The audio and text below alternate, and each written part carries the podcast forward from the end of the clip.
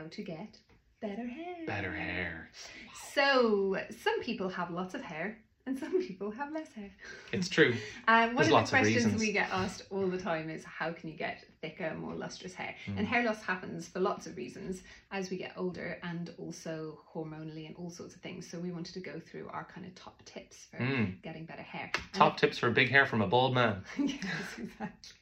So, scalp health Mm. is kind of where I would start first because lack of circulation to the scalp can cause compression on the little follicles, lack of circulation to them, and then we lose hair as a result of that. Mm. Um, and so, what happens as we move through the days, we get kind of compression in our shoulders and our neck and all of this kind of thing, and the scalp fascia can get really tight. And one of the things that you can do is just feel into your scalp and if it's not Mm. moving a lot under your fingers if it's quite tight and resistant then that's a good indication that you need to do scalp massage Mm. scalp massage every day is really really useful and you, you know you're just kind of starting from the beginning moving back like this if you're into gua sha you can get a jade comb to do it with. But always start at the hairline. So you're also trying to help the lymphatic drainage which is really nice to know that it comes down this way. So you can kind of rake down the back of the neck. And then the other thing that to do is hair pulling. So you get your hands into your hair and you're just kind of putting a little bit of gentle traction and move all the way around the scalp as you do that so that you move the fascia around. You can get a friend to do that for you. yeah Mm. it's a lovely idea. Scalp massage for you. Hair pulling.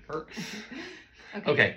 So yes, and then you can also obviously you want to use oils with that as well because lots of different oils have lots of different properties to help to either manage the pH of the scalp, like jojoba oil, which is the same pH as our scalp, as the acid mantle, which is great. If we preserve the acid mantle, we recover the microbiome on the skin, and that all helps. Uh, like coconut oil, lots of sulfur compounds in there. Sulfur is an important compound in, in nourishing the connective tissue, so skin particularly. Uh, and then the, the the particular essential oils as well if somebody has like things like psoriasis or those types of things, lavender can be really cool and calming. Rosemary, for what we've been talking about, for uh, stimulating circulation to the scalp, as well as lots of the citrus oils as well. So uh, things like mandarin and orange, wild orange, and, and citrus oils. Um, yep. So washing your hair is another thing. So thinking Mm. about like what are you washing your hair with? How often are you washing your hair? And and then also, you know, is the pH of your scalp being disrupted by that washing? So what sort of shampoos do you recommend?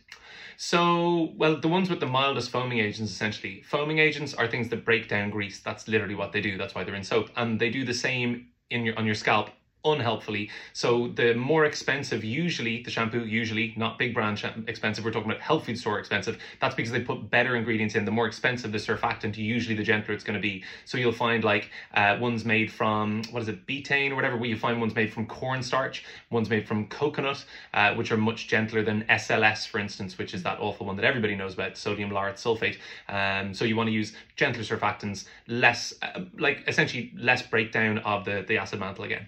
And so and leaving longer between your washes, Mm. ideally, because the more you wash it, more the, you strip away that oil layer, and then we overproduce oil often, depending on your skin type. So you can also do a kind of a prolonger with cider vinegar. Exactly, yeah. Cider vinegar rinse. Be really careful with this because cider vinegar is a powerful alkaline, so it's like a high pH, but it's really astringent re- or, and, and really acidic on contact.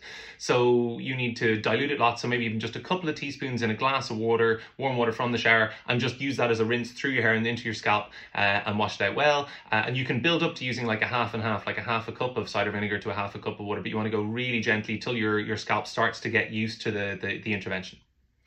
Okay, So it could be the toxin load. It sure could, Mm. and that's a big thing that I always talk about. People, everyone, pretty much everyone dyes their hair now, and as we get older and we start to get grey, of course, that's something that we're looking at. But the dyes that you're using to dye your hair are going directly into your scalp, and they're full of toxins and awful chemicals, Mm. which are really disruptive to the scalp. But also, they're really stripping for the hair as well. Especially most of them have loads and loads of bleaches in them. So we really need to look at switching to an organic dye.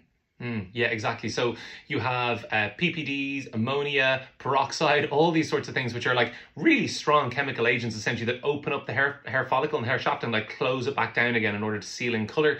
Um, the less the better. Uh, if you can move towards like either natural dyes that are non-permanent, um, or you can at least use ones that are like ammonia free. Those ones are going to be much less harsh on the scalp. Uh, essentially, just the less the better. And if you're finding things like your hair thinning out or not growing as quickly, and you use a lot of those bleaches, those are two big time connected factors. So run away from them as fast as you can and try to find some other strategy. And there are places like con mani. There you go. Which means with your hands. It's the Italian organic hairdressers, um, which is in Dún Laoghaire now, and they have all the hair dyes, but they make them themselves just from plants, and it's called con mani because they can apply it with the hands because it's so low toxin load. So Mm. I would head there straight away. That's what I do. Yes, because it might be stress. And actually, this is a really, really big element for most people to understand. Stress can really prolong the, the, the rest phase in hair growth. So each follicle has this like three phase kind of like growth moment where the hair is like essentially stimulated with lots of circulation, then where the circulation cuts off, and then where the follicle literally just rests after after growth. And so at that point, that is the longest phase of in the hair growth cycle. So can last up to 60 days. But if you are going under chronic stress or exposed to chronic stress, that phase can be tripled in length. So you can essentially have six months of no replacement hair follicle. And that is obviously when a lot of, particularly women postpartum, see a lot of hair loss because there's so much cortisol production in their body. And also at that stage, their body is delivering most of the nutrients that it can, that it has to spare in any way, shape, or form to their baby if they're breastfeeding or when they're going through pregnancy. So, specific things obviously, looking at the source of stress is going to be a big deal. Uh, also, calming yourself down and just knowing, being safe in the knowledge that, okay, my hair growth will catch up. And that's one of the things I've had so much success with so many women having that discussion, just knowing like it's okay once this acute phase of stress is gone and your body's back to normal, it will regrow. So when you're seeing clumps of hair come off in the shower, and it's really uh, understandably scary. terrifying. Mine was so thin. It's obviously got thicker. It really has though. That mine has got thicker, but mine was so thin Mm. afterwards, and it is really scary. Like it's actually terrifying. It's coming out in the clumps, and you're thinking that's how my hair is going to be forever. But it doesn't. It comes back in, and it always comes back in as your stress levels manage. So as your baby starts sleeping a little bit better, as everything starts to come back into balance.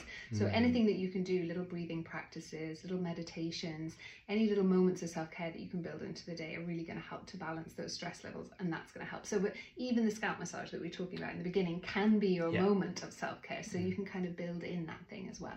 Big time. And also think about herbs like ashwagandha, like uh, perhaps like Siberian ginseng, herbs like reishi if you're like really highly stressed and panicky. Uh, a lot of those herbs help to uh, your body to cope with stresses outside, so to help to like gently calm down that cortisolic stress response. Because it's your hormones. Speaking of the elephant in the room, look at this, like all this gone. It's something I've wondered about since. So I started getting like receiving like widow's peaks when I was like in my mid 20s, which was real cool when I was in my mid 20s. But suddenly when I was like in my early 30s, I was like, oh no, it's disappearing. So I've come to understand a bit about it. And like, I don't know fully what's happened inside my body, but I do know there's a high testosterone production. And high testosterone leads to a lot of aromatization of testosterone. And that's one of the inflammatory patterns or oxidative stress patterns that can lead to male pattern baldness. If I caught it earlier, and maybe I wouldn't have, but I could have used things like Damiana, like saw palmetto, these sorts of herbs that can help to reduce the androgens or to help to reduce the oxidation of those androgens or aromatization uh, in the body. That can really help to to slow down those things. I think all the other patterns as well, stress, um, thinking of like lack of circulation to the scalp, excess heat in the body in general can be a thing as well. So looking at like maybe cold packs and that sort of thing as well. And um, the gua sha comb that we talked about will help to release that heat as well, the excess heat in the body. And just one last thing Mhm. collagen. Mm. Taking collagen every day made such a massive difference to my skin, nails, and my hair. So getting a good source of collagen in will be a really, really good natural strengthener and hair growth promoter. I'm going to add to that MSM because it's important to, to strengthen connective tissue as well, improve the elasticity of lots of different bits, but also improve the integrity of hair. And also biotin because biotin is a, a precursor to keratin production. So for people who are lacking thickness in their hair, high potency biotin taken, you know, 60 or 90 days because, like we said, hair growth is a slow enough thing, uh, but like 5,000 micrograms a day, really good idea. With your collagen, maybe getting the marine collagen in this case, 5,000 milligrams minimum because that's kind of a studied dose uh, for about 60 days again to um, to see some change. Yay! So happy hair growth. Fight.